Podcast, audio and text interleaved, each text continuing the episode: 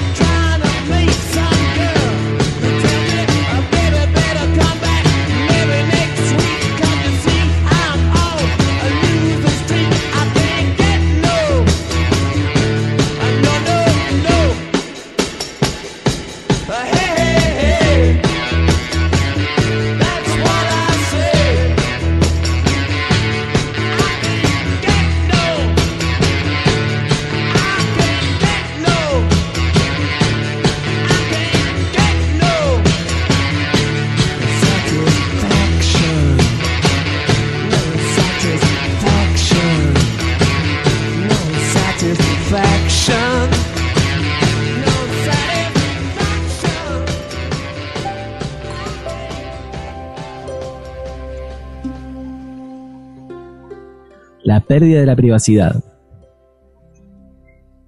Uno de los problemas de nuestro tiempo, que, a juzgar por la prensa, obsesiona en cierto modo a todos, es el de la llamada privacy, que, por decirlo de forma muy snow, se puede traducir como privacidad. Dicho llanamente significa que todo el mundo tiene derecho a ocuparse de sus asuntos sin que los demás, en especial las agencias vinculadas a los centros de poder, se enteren y existen instituciones creadas para garantizar a todos la privacidad, pero, por favor, llamándola privacy, de lo contrario nadie la toma en serio. Por eso nos preocupa que, a través de nuestras tarjetas de crédito, alguien pueda saber qué hemos comprado, en qué hotel nos hemos hospedado y dónde hemos cenado.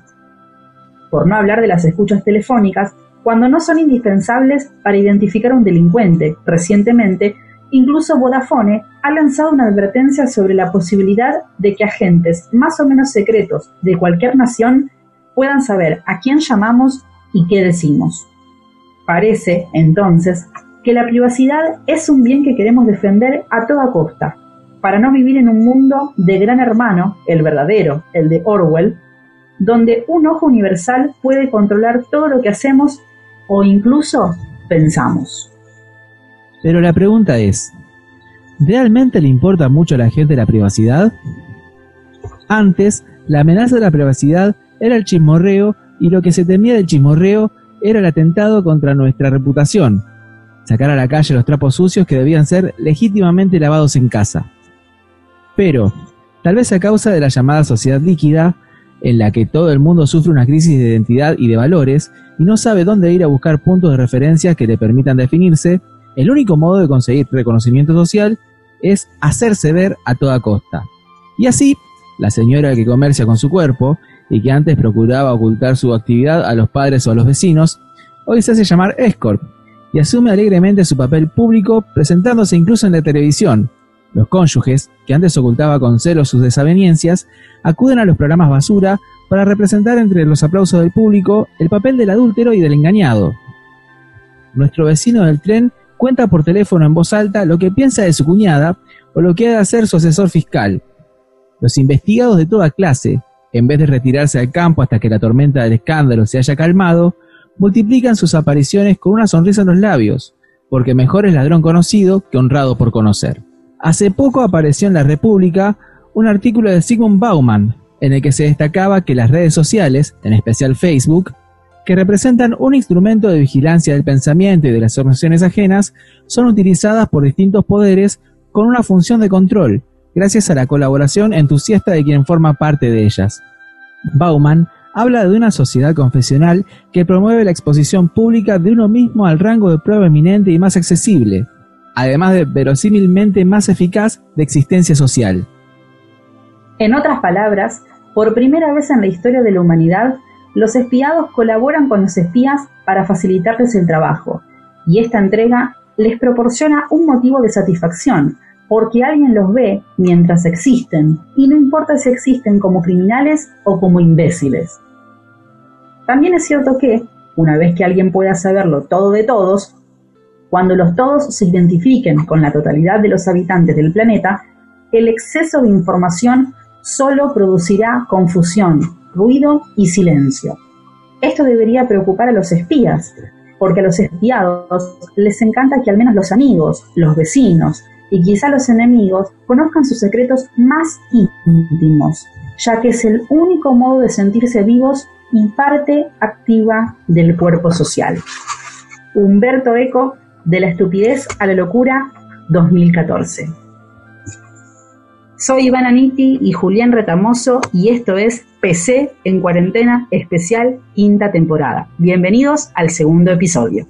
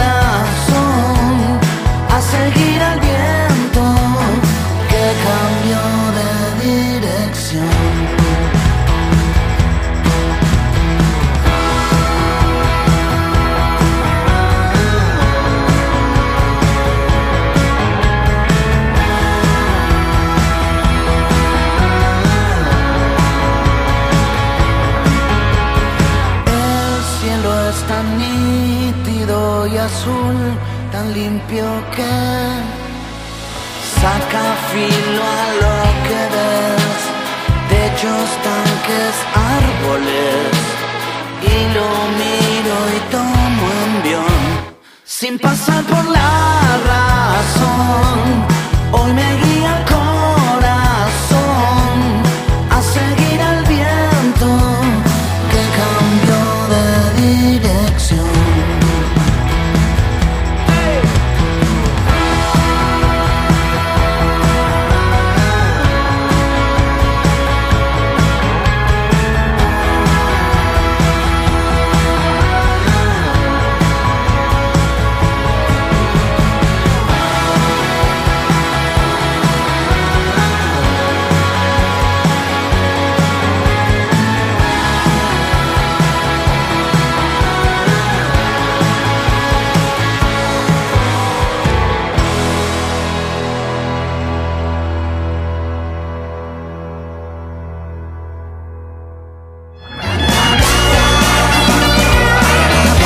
Seguimos con Palabras Cruzadas.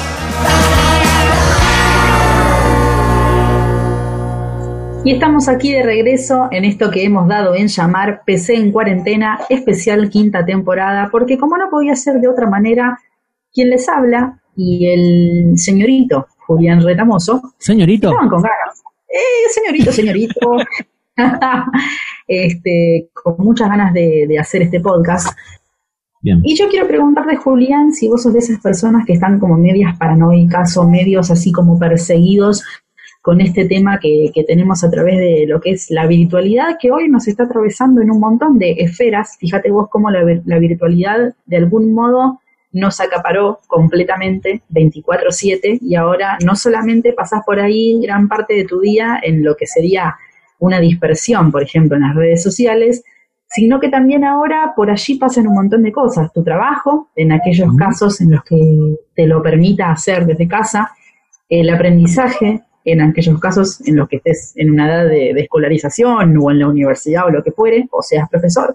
Así que hasta incluso cuando tenés que comprarte un par de zapatillas. Entonces quizá lo que antes era este, una elección, ahora se volvió un poco la forma de ser. No sé cómo lo ves vos. Sí, lo que empezó quizás eh, como una mm, herramienta de dispersión y de diversión. Nosotros somos de, la época señora, señor del MCN. No, sé del Fotolog. Del Fotolog. Bueno, yo tan viejito no soy. Eh, ah, bueno, no, Por favor. sí, sí, sí, sí. Sí, este, mm, justamente esto lo, lo hablaba hace unos días en una eh, entrevista que, hice a un artista que pronto la van a ver en Prisma Contenidos. Y me dio una, una definición muy, muy copada que es este las redes sociales vos tenés que entenderlas como una herramienta, ¿no? No son ni buenas ni malas.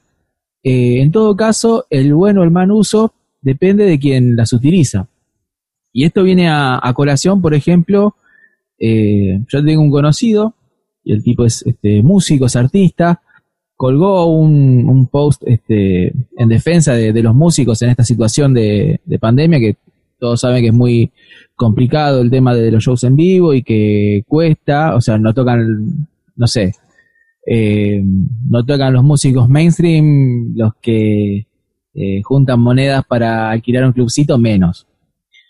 Y mira cómo será que ese post terminó en una página política de México, en donde este, al tipo lo recontra bardearon, lo hatearon mal, y ahí este me, quedó eh, flotando esa eh, ese concepto de herramienta, ¿no? Porque puede ser mal utilizada, como en este caso este pobre pibe que eh, lo, bardearon mal.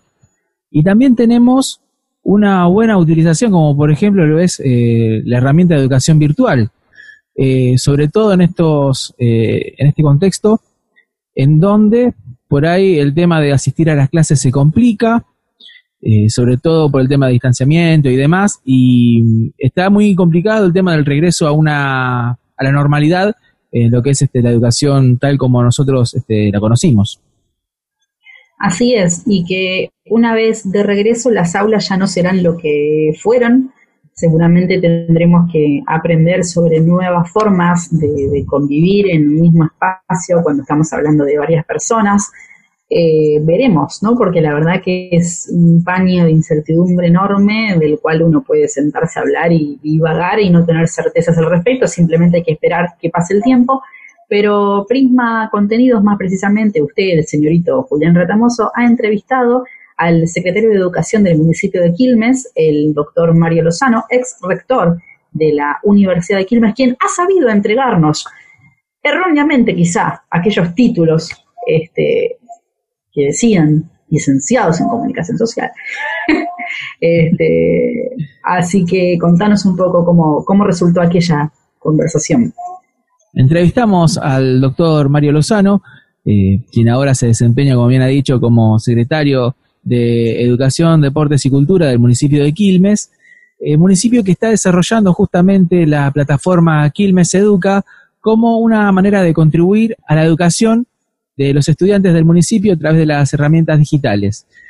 De todo esto y mucho más nos contaba el doctor Mario Lozano.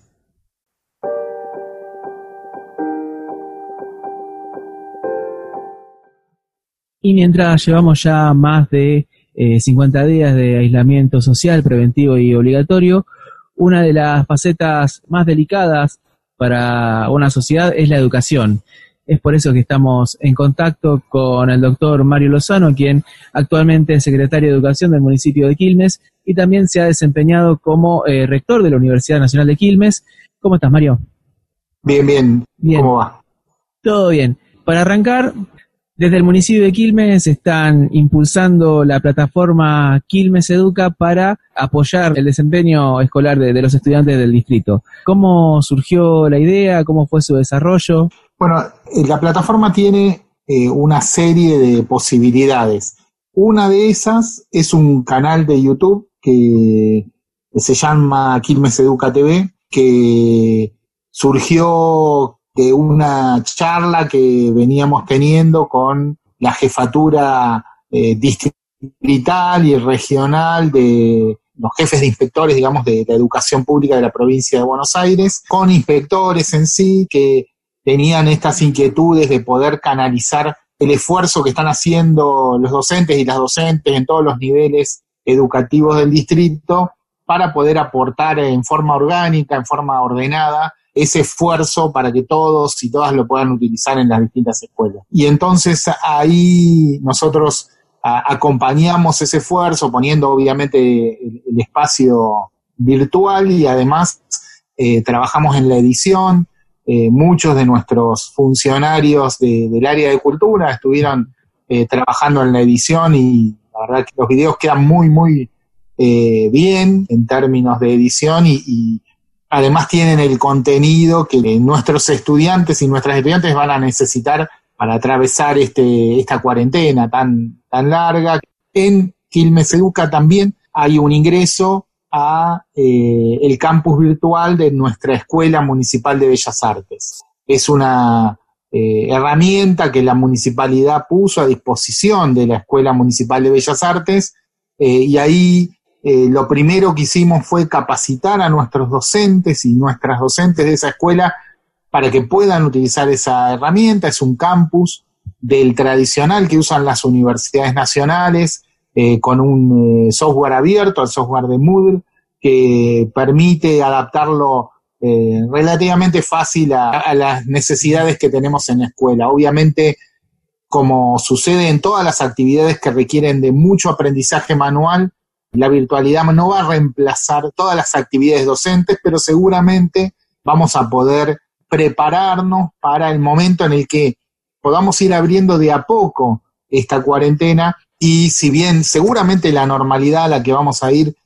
va a ser diferente a la normalidad en la que estábamos acostumbrados antes de diciembre de 2019, seguramente vamos a ir pudiendo complementar las actividades que nosotros hacemos aquí en el campus. Eh, ¿Qué quiero decir con esto? Seguramente cuando vuelvan a abrirse las clases, no se van a abrir masivamente como estamos acostumbrados. Vamos a tener que encontrar formas inteligentes de garantizar el, el distanciamiento social aún en nuestras escuelas. Y para eso vamos a tener que tener menos clases presenciales y apuntar hacia las clases presenciales que son esenciales para poder transmitir bien, pedagógicamente bien las actividades. Recién nombrabas el tema de la capacitación para los docentes, cómo fue ese proceso de eh, adaptación por parte de los docentes a este entorno virtual que eh, si bien uno ya en la Universidad de Quilmes tiene este, cierta experiencia bueno, por, la, eh, por la modalidad virtual, eh, quizás en otras instancias, en otros niveles, es algo eh, reciente, es algo más nuevo.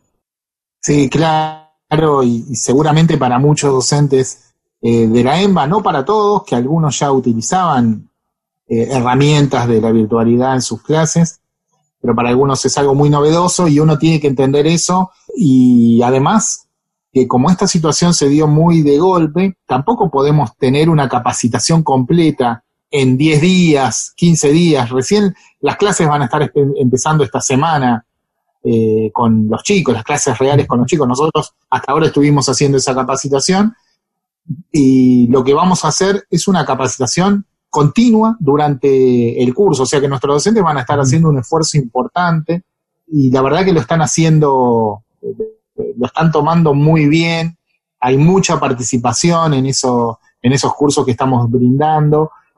¿Cómo ves el caso del desarrollo del aprendizaje quizás en aquellos lugares en donde el acceso a la tecnología es un poco más complicado, en donde por ahí eh, aquellos hogares que no disponen de una conexión a Internet o mismo una computadora?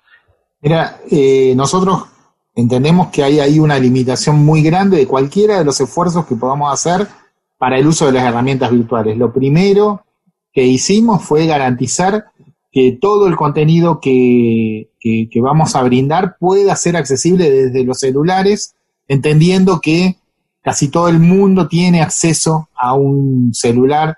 Sin embargo, al mismo tiempo, entendemos que no todos pueden consumir datos en la proporción que se requiere para bajarse una clase, para ver un video, para lo que fuera que, le vamos a ofrecer en nuestros cursos. Y ahí estamos trabajando para poder disminuir el costo de nuestras familias en ese sentido. Todavía no, no, no tenemos una respuesta final a esto, pero, pero sí que es una preocupación y lo estamos trabajando, intentando que como ha logrado el Ministerio de, la, Educación de la Nación y también el Ministerio de Educación de la provincia para las escuelas públicas, las escuelas dependientes de las municipalidades también tengan acceso a un paquete de datos a, menor costo o gratuito. Vamos a ver eh, qué es lo que se puede conseguir y sustentar la posibilidad de que todos nuestros estudiantes eh, puedan acceder a, esto. Bien, y en los últimos días, primero en el Ministerio de, Educación de la Ciudad de Buenos Aires, se habló de por ahí cambiar el tema de la calificación de, los estudiantes, también entendiendo este contexto, eh, dar por terminado quizás este, el trimestre y optar por otro tipo de, calificación. En ese caso, eh, ¿vos qué opinás en tanto docente universitario y también en tu rol como secretario de Educación? Eh, yo creo que va a haber que encontrar formas en las cuales podamos eh, evaluar en definitiva a nuestros estudiantes lo que seguramente va a ser esta, esta cuarentena, esta, estas necesidades de, sostener el aislamiento social durante la pandemia es ponernos a pensar mucho más eh, aceleradamente en cuáles son las alternativas de evaluación. Ningún sistema de evaluación es el mejor. No, no existe eso. Estamos acostumbrados a usar uno y, todos nos metemos, creemos que ese es el mejor, porque es el que estamos acostumbrados, que esa evaluación cada fin de año se evalúa o cada cuatrimestre se evalúa y se ve y se ve como si alguien atraviesa el umbral o no lo atraviesa y qué se hace con esas personas. Hay que discutir, hay, que encontrar formas alternativas. Seguramente las evaluaciones por medios no tradicionales, como es la educación virtual, tienen sus inconvenientes, tienen sus dificultades, pero no son imposibles de hacer y al mismo tiempo hay que volver a pensar en qué, queremos hacer con la evaluación, para qué evaluamos, con qué objetivo y de qué manera lo tenemos que hacer adaptándonos a las circunstancias. No para hacer facilismo, no para regalar nada, sino adaptando el sistema a las circunstancias. También hablando de la circunstancia imperante, en donde mm, muchas instituciones han tenido que este, pasar al modo virtual, ¿crees que ha habido un, buen uso de, las herramientas digitales? Yo creo que cada eh, que vas a encontrar de todo. Eh, instituciones que, que, han hecho eh, un uso eficiente en general, aquellas instituciones que ya tenían experiencias previas, y hay muchas universidades que las tienen, ni hablar de la Universidad de Quilmes, que es pionera en el uso de, los entornos eh, virtuales para hacer enseñanza y tiene investigación en el área, tiene trabajos de desarrollo eh, en el área de, educación virtual y muchos expertos en eso, eh, pero todas las instituciones que ya venían trabajando y que tienen trabajos realizados sobre esto, están haciendo un uso muy, muy eficiente de estas herramientas. La educación virtual te permite otras eh, alternativas, te permite todo un paquete de, herramientas que requieren, que, tienen que ver con, las, con la educación asincrónica. O sea, el, docente puede presentar un material de distinto tipo, gráfico, de un audio audiovisual o lo que fuera, y los estudiantes o las estudiantes pueden trabajar con ese material en el momento en el que deseen hacerlo, digamos, en la que puedan hacerlo. Y, también teniendo en cuenta tu, tu, experiencia como tu carrera específica, ¿en qué momento crees que se podría ir dando esa reapertura a una nueva normalidad y también este, bajo qué condiciones? Sí, vos decís mi carrera específica porque soy bioquímico y me he dedicado al estudio de los virus, supongo. Exacto.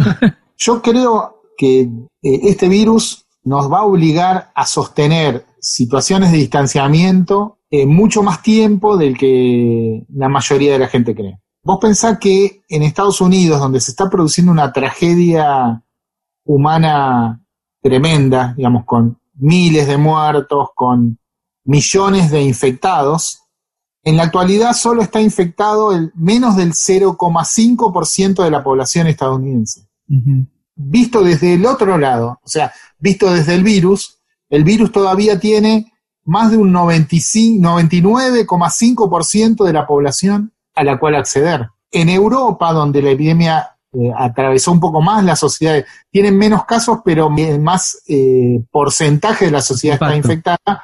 En algunos casos llega al 4 o 5% de la población. Igual en esos casos, en España, en Italia, el coronavirus todavía tiene más del 95% de la población a la que puede afectar. ¿Qué quiero decir con esto? Han pasado cuatro meses de la, de la pandemia, con toda la tragedia mundial que eso implica, y no se ha afectado en promedio en el mundo menos del 1% de la población, mucho menos que el 1% en el mundo. Hay mucho camino que tiene para andar este virus. Hablan de la inmunidad comunitaria, de alcanzar el 50% de la población afectada. Tendríamos que pasar 10 veces lo que, lo que pasaron estos cuatro meses países como Italia y como España. Eso sería una catástrofe. Tenemos que pensar que seguramente vamos a encontrar otra normalidad. No puede ser tampoco que tengamos cerrado toda la economía, todas las actividades durante un año. No, no, no existe, no se soporta en ningún país y por lo tanto vamos a tener que ser inteligentes, aprender de, lo que hicieron otros países. Nosotros estamos haciendo, aunque no lo parezca, muchos experimentos de salida de la cuarentena al mismo tiempo. Al relajar las condiciones en aquellas provincias, en aquellos lugares donde hay menos casos, estamos al mismo tiempo haciendo un experimento, entre comillas, ¿no? Podemos al mismo tiempo ir analizando, sin que en ningún caso llegue a una explosión exponencial del número de casos, cómo es la progresión en esos lugares. Y cuando aumenta significativamente, cambiar el protocolo en ese lugar porque evidentemente hay algo que no está funcionando. Eh, para salir de esto, es muy importante que los estados nos cuiden, como está sucediendo aquí en Argentina, pero también es muy importante que nosotros, los ciudadanos y las ciudadanas, aprendamos a vivir de otra manera, a reconocer que vamos a ir a otra normalidad y que vamos a tener que mantener todo lo posible distanciamiento social. Ese tiempo obviamente va a depender no solo, por un lado, de qué cantidad de la población vaya siendo infectada y por otro lado, de la aparición de algún tratamiento, de alguna vacuna. la potencial aparición de eso va, va a cambiar también el futuro de la relación con el virus, porque si, si de acá a un año se encuentra una vacuna que es efectiva y que se va a poder eh, administrar a todo el mundo, entonces ya el virus deja, dejaría de ser un problema porque íbamos a estar inmunizados. Todos los que no estamos enfermos vamos a estar inmunizados. Si en algún plazo, de acá a un año también, de acá a seis meses, se encuentra eh, un tratamiento, por más que nos enfermemos, vamos a tener una forma segura de salir de la enfermedad. No vamos a saturar el sistema de salud y en particular la zona crítica de, nuestros hospitales, que son esas eh, camas de terapia intensiva donde hay respiradores y, y no vamos a, a, generar el riesgo de que nuestros médicos, médicas, enfermeros y enfermeras y todo el personal de salud se enferme con más eh, chance. Estuvimos en contacto con el doctor Mario Lozano, secretario de Educación del municipio de Quilmes. Desde ya, Mario, muchísimas gracias por haber compartido este momento con nosotros. Bueno, gracias a usted, Julián. Un abrazo grande. Hasta luego.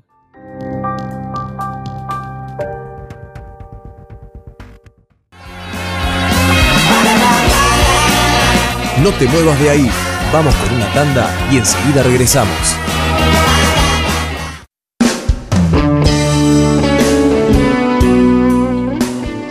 Bienestar es Yoga. Clases grupales y particulares para todas las edades. Consulte días y horarios al teléfono 15 38 27 37 40 o al 4 226 8448. Visite nuestro centro en calle 134 entre 17 y 18 Verazategui.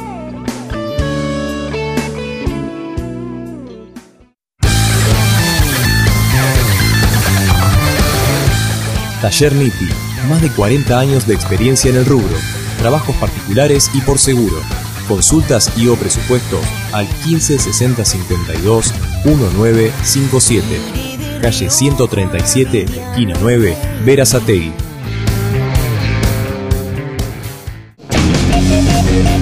Niti Hermanos. Repuestos. Calidad y precio en autopartes y accesorios multimarca. Línea nacional, importada y original visite nuestra tienda en Avenida 7 y Vergara, Verazategui. Por consultas y o presupuesto, comunicarse al teléfono 4356-0169 o 6079-9261. Seguimos en Facebook e Instagram como Niti Hermanos.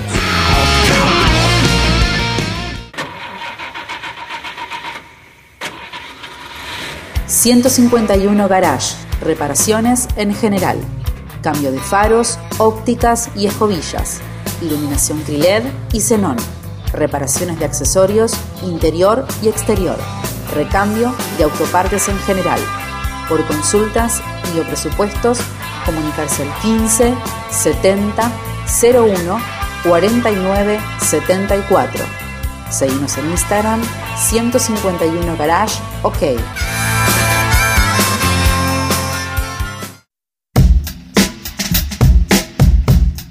Celina Casi Prensa y Difusión. Nuestro principal objetivo es brindarle a los artistas las herramientas necesarias para dar a conocer su música. Eventos, shows y mantenimiento de prensa y difusión. Contamos con propuestas ajustadas a los diferentes perfiles y necesidades. Comunicate a celina.celinacasiprensa.com.ar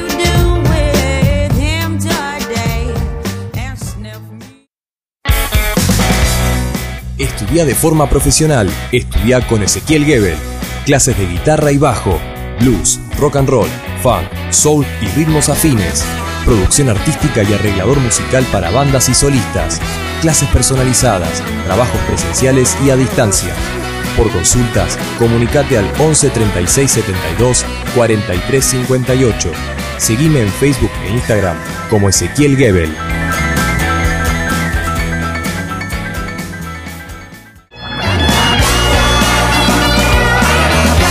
Seguimos con Palabras Cruzadas.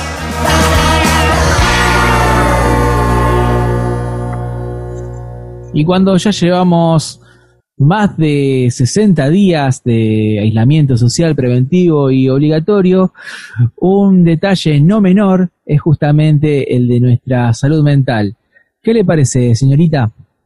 Sí, totalmente, Juli. Yo creo que este, la salud mental es muy importante porque en estas épocas de pandemia seguramente no sabemos en qué momento vas a escuchar este podcast, quizá cuando lo hayas hecho esto ya haya pasado, ojalá así sea o veremos qué sucede, eh, porque esta es una de las facilidades que nos permite este formato de poder grabarlo y que vos lo tengas disponible y lo puedas escuchar a través de los canales que vos quieras en el momento que vos quieras. Ya en un rato estaremos repasando nuevamente las vías de contacto y por dónde nos puedes escuchar. Lo cierto es que la salud mental es más que importante y a quién no le ha sucedido en estos días de, pandemia en que llevamos ya un montón. Eh, a veces levantarte angustiado, después estar contento, después volver a estar con tus angustias.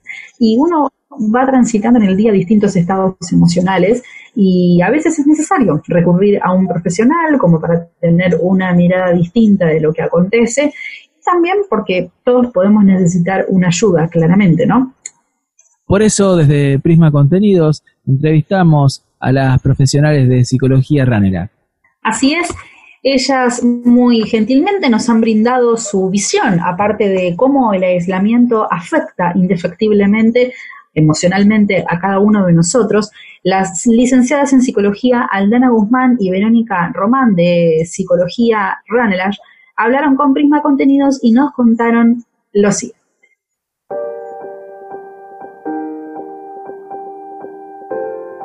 Estamos en un marco bastante particular, ya van más de 20 días de aislamiento social preventivo y obligatorio, y ya con tantos días de, encierro, una de las preguntas que nos surgen es justamente esta, ¿cómo puede afectar o cómo va a afectar a nuestra salud mental esta situación de tantos días de, aislamiento?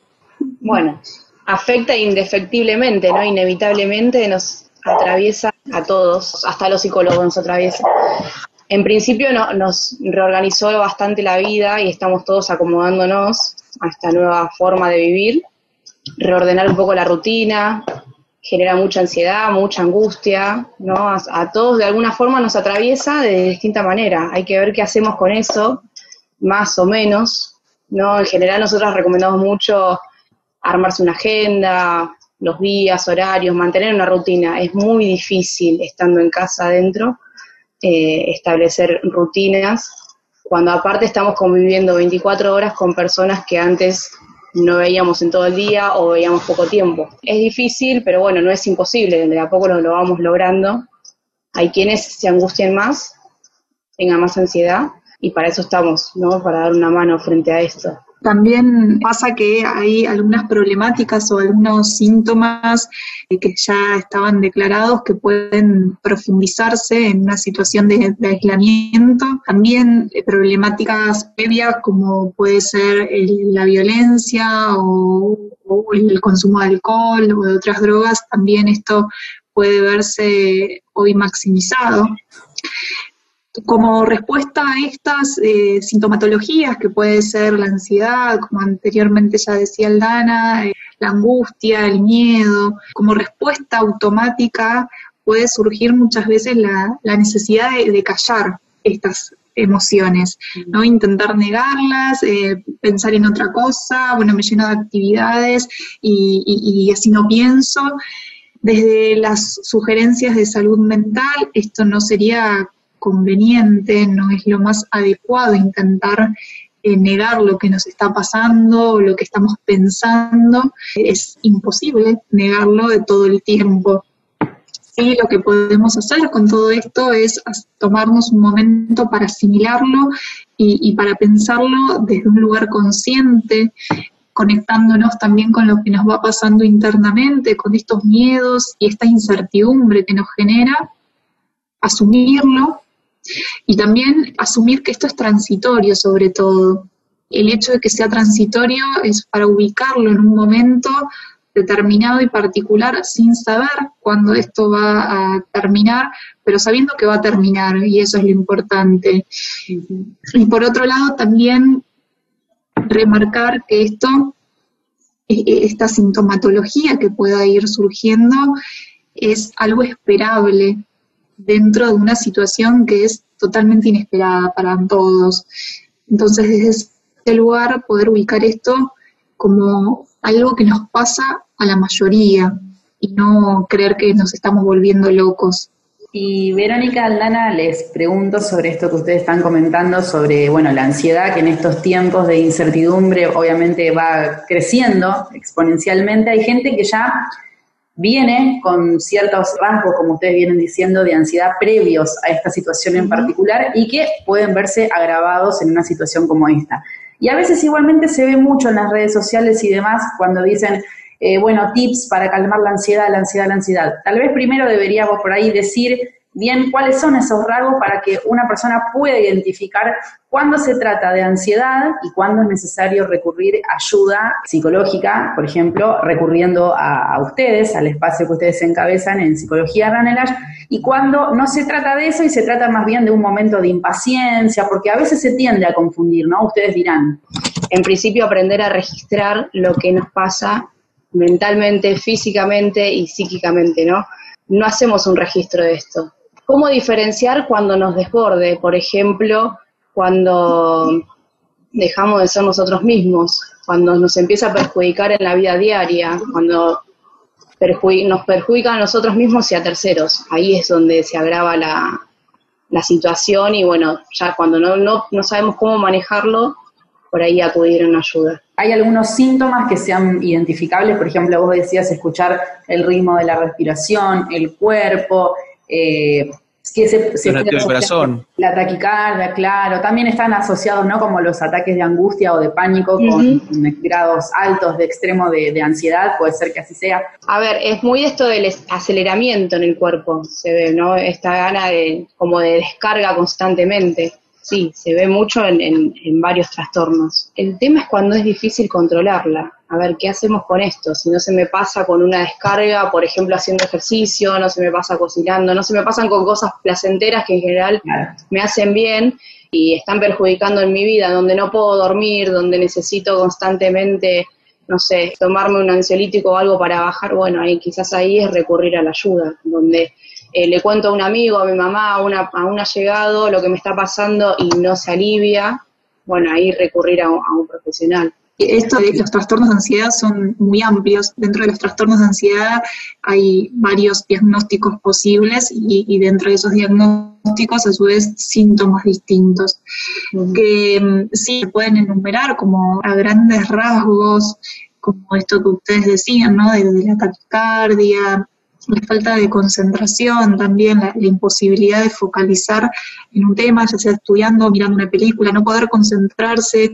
también puede ser un, síntoma de ansiedad, el insomnio, el movimiento constante, la necesidad de descarga constante sin una, fin, un, objetivo.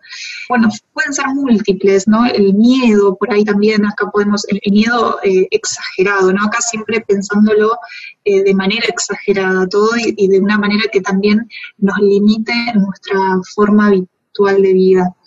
Pero también acá, eh, en esto de intentar evitar patologizar estas sintomatologías, porque sí puede haber personas que puedan estar transitando algún trastorno de ansiedad propiamente dicho, pero también esto como para que la gente no crea que todos están ahora atravesando un trastorno, como un diagnóstico que tienen que ser medicados o, ir corriendo a un psiquiatra, ¿no? Nuevamente en esto de, poder recordar y repetir que estos síntomas eh, pueden surgir y después, una vez atravesado este momento de, de cuarentena y de aislamiento, esos síntomas pueden ser para que podamos hablar de un trastorno de ansiedad, estos síntomas tienen que perdurar en el tiempo al menos seis meses o más. Sí, y está bien que pase en este tiempo. A ver, no sería lógico que no nos pase nada. Que, a ver, nos dé lo mismo estar encerrados que no. Que no nos pase nada en el cuerpo no sería normal. Hay un concepto que nos llamó la atención, que es higiene psicológica ante el coronavirus, ¿no? Mm. Entre ellos se eh, enumera gestionar los pensamientos, evitar la sobreinformación justamente en una época en donde las tres tandas diarias de, de noticias por ahí siempre dicen lo mismo y tocan siempre los mismos tips, y eso capaz va operando sobre la mente de cada uno, ¿no? Sí, totalmente, totalmente. Se recomienda, se sugiere mucho no sobreinformarse y en todo caso informarse con, por fuentes oficiales, ¿no? Sitios oficiales. Evitemos hacerlo antes de ir a dormir, porque nos puede generar también más pensamientos negativos y tratar de hacer en lo posible una vida normal, ponernos rutinas, horarios, sacarse el pijama. Una cosa es un domingo de fiaca, de flojera y otra cosa es todos los días, ¿no? Propongamos, ¿no? Levantarnos, mirarnos al espejo y bueno, y arreglar nuestra imagen como si estuviéramos yendo a trabajar eh, o a estudiar o, o a hacer ejercicio o lo que fuera.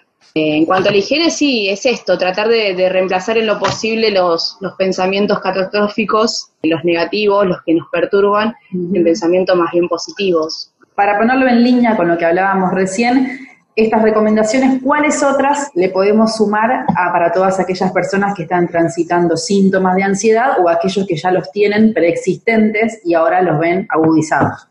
Hoy en día, eh, por suerte, tenemos todos acceso a la tecnología y uno de los tips podría ser no perder el contacto con nuestros seres queridos, ¿no? Nuestros más allegados.